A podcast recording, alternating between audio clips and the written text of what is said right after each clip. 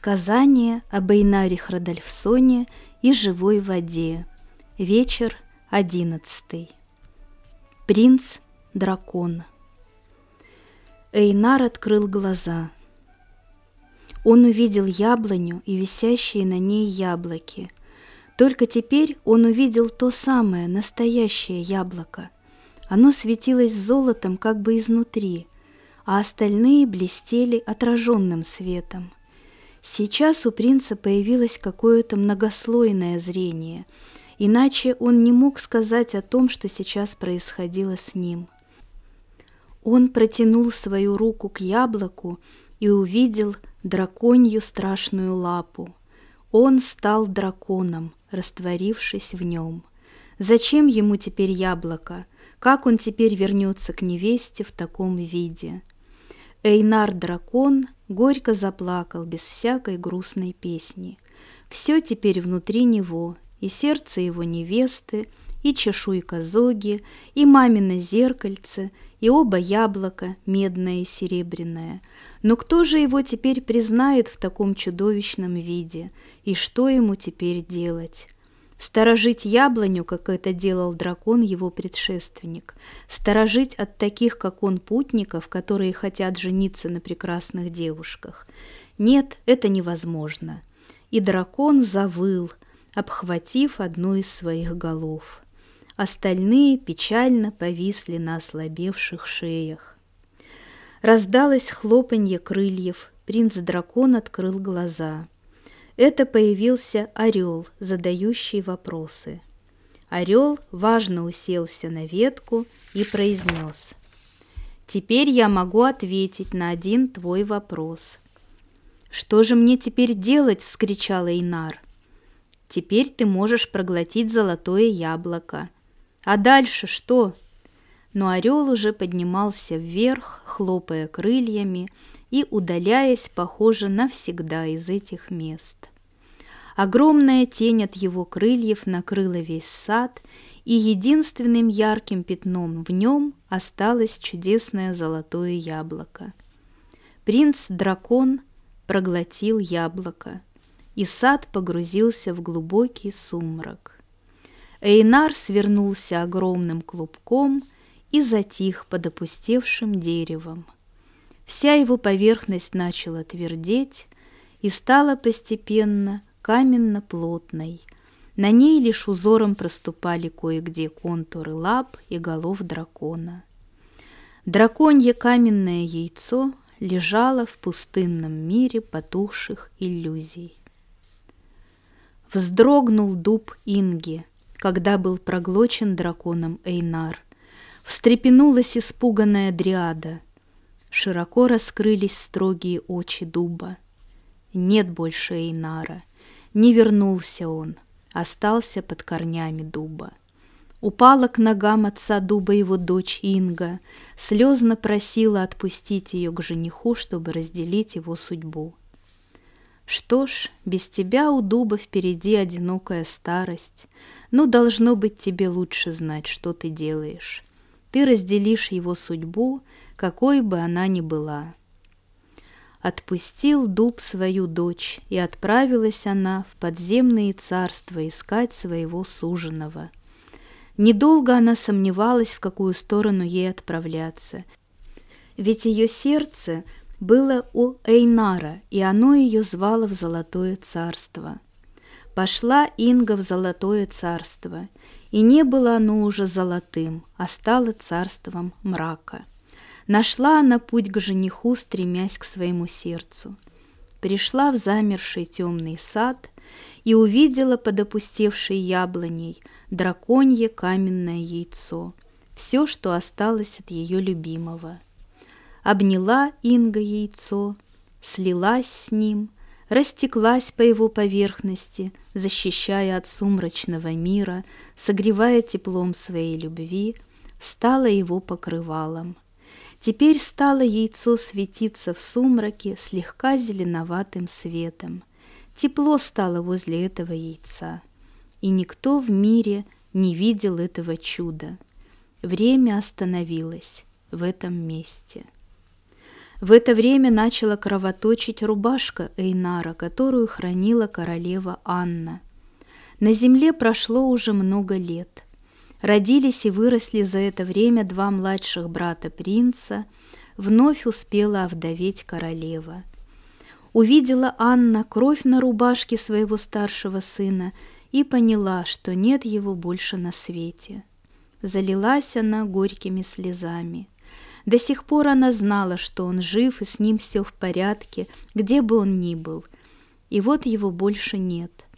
Но королева помнила о живой воде, о том, что она исцеляет и молодость возвращает. Может, она и мертвых оживляет. Значит, надо вновь отправляться за живой водой за синюю дымку. Призвала она к себе сыновей и стала с ними совет держать. Решили, что оба брата отправятся на поиски старшего принца. Королева уже не молода, и сил на странстве у нее могло не хватить. Она сказала своим сыновьям, «Мое сердце разрывается на части, так не хочется отпускать вас. Вам предстоит опасное путешествие, предстоит самим найти путь к живой воде. Может быть, вы встретите в волшебном лесу друга нашего Эйнара, дракона Зоги. У Зоги оставалась прядь волос вашего брата, и он, наверное, тоже узнал о беде с ним.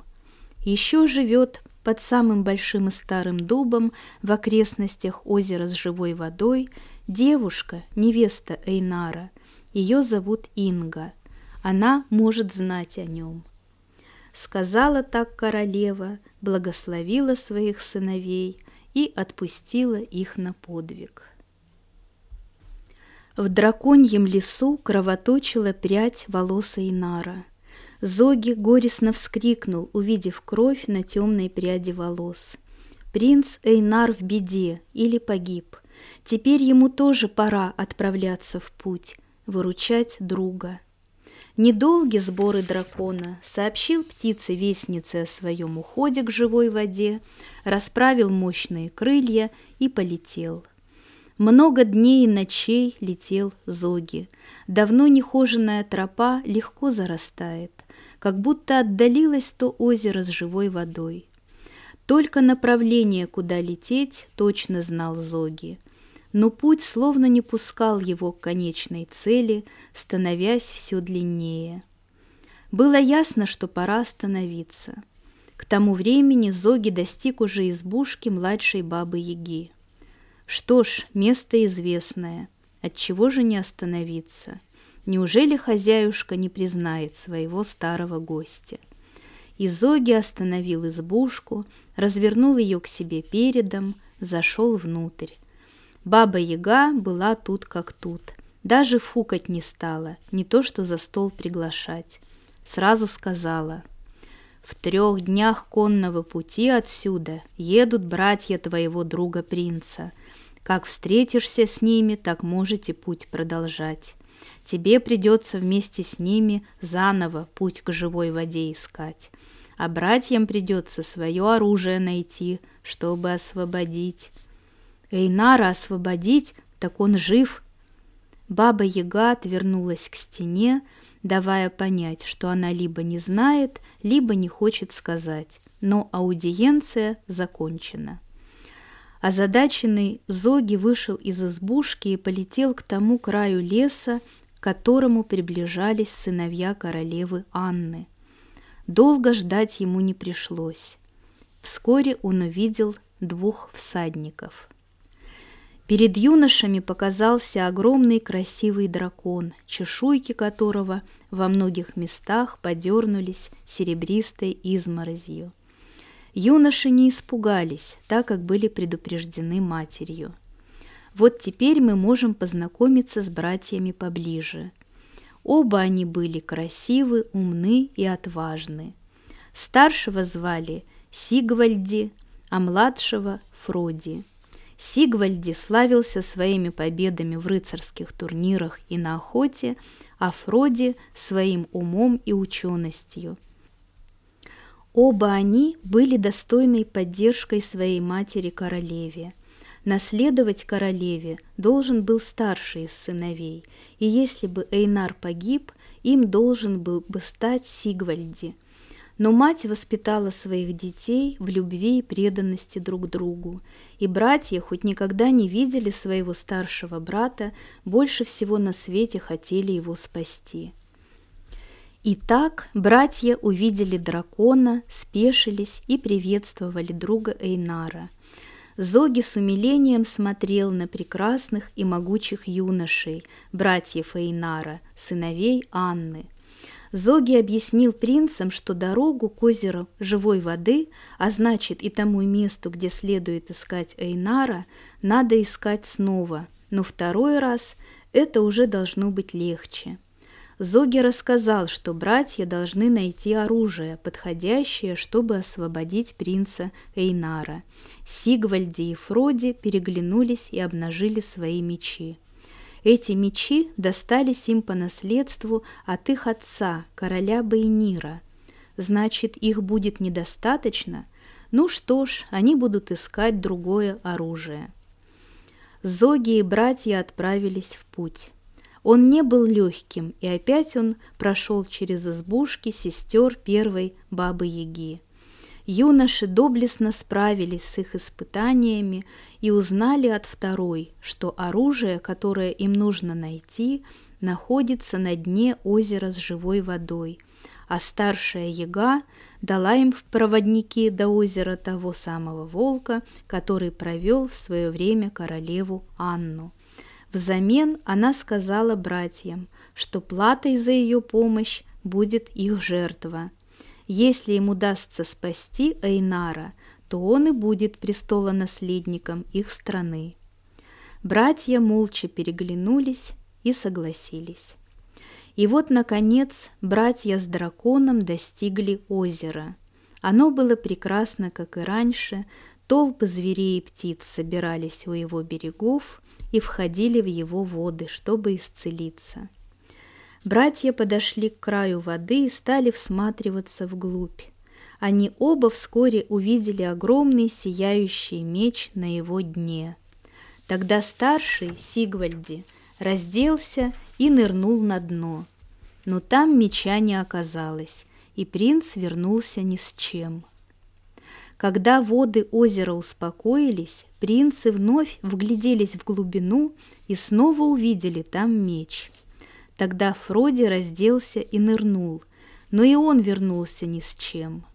Тогда принцы и дракон стали думать, как же достать этот меч. Вскоре Фроди поднял голову и стал рассматривать дерево, стоящее прямо у края воды. Он что-то искал в его ветвях. И, представьте себе, нашел. Меч висел в ветвях дерева и отражался в воде. Оттого казалось, что он лежит на дне озера. Зоги расправил крылья и взлетел со старшим принцем на плечах. Сигвальди снял меч с ветви дерева и, спустившись вместе с Зоги, взмахнул им – да, это было великолепное оружие под стать такому богатырю, как Сигвальди. Фроди попробовал поднять меч, да ничего не получилось.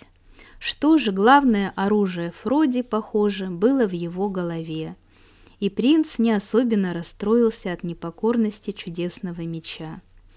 А меч и действительно был чудесным, потому что понимал желание своего нового хозяина и даже разговаривал с ним – у меча было имя, которое Сигвальди угадал, как будто знал этот меч всю жизнь – Гиллир. Принц назвал это имя, и Гиллир сам прыгнул ему в руку, превратившись в поток света почти бесконечной длины. С Гиллиром силы Сигвальди возросли многократно. Братья обрели оружие, взяли с собой живой воды и отправились искать дуб Инги. Зоги вспомнил, как к нему идти, и вскоре путники увидели огромный дуб, уже почти засохший, уронивший всю свою листву. Под его корнями по-прежнему была глубокая нора, в которую спустились принцы и зоги. Только не было там ни радужных переливов, ни свечений, ни других чудесных видений. Было в подземелье тихо, темно, пусто. Сигвальди подумал о своем мече Гиллире, и тот оказался в его руке, осветив подземелье. Так путники дошли до перекрестка дорог, на котором по-прежнему стоял столб с прибитыми стрелами, медной, серебряной и черной. Не стало золотой стрелы. Куда идти? Зоги задумался, прислушался к себе – и почувствовал, в какую сторону зовет его чешуйка, подаренная им когда-то принцу Эйнару. А звала она в сторону, которую указывала черная стрела. Туда же показал и Геллир в руках Сигвальди. Пошли принцы и дракон по дороге в черное царство. И чем дальше они заходили, тем темнее становилось, и дорога казалась бесконечной, и ничего не менялось вокруг них. Только Гиллир освещал им путь. Тогда Зоги решил воспользоваться воздушным путем. Оба принца сели на его спину, и дракон взмыл воздух. Принцы пристально всматривались вниз и вдаль. Долго они так летели, уж Зоги несколько раз опускался, чтобы отдохнуть и набраться сил. И вот однажды далеко внизу они заметили слабое зеленоватое свечение, которое усиливалось по мере приближения к нему.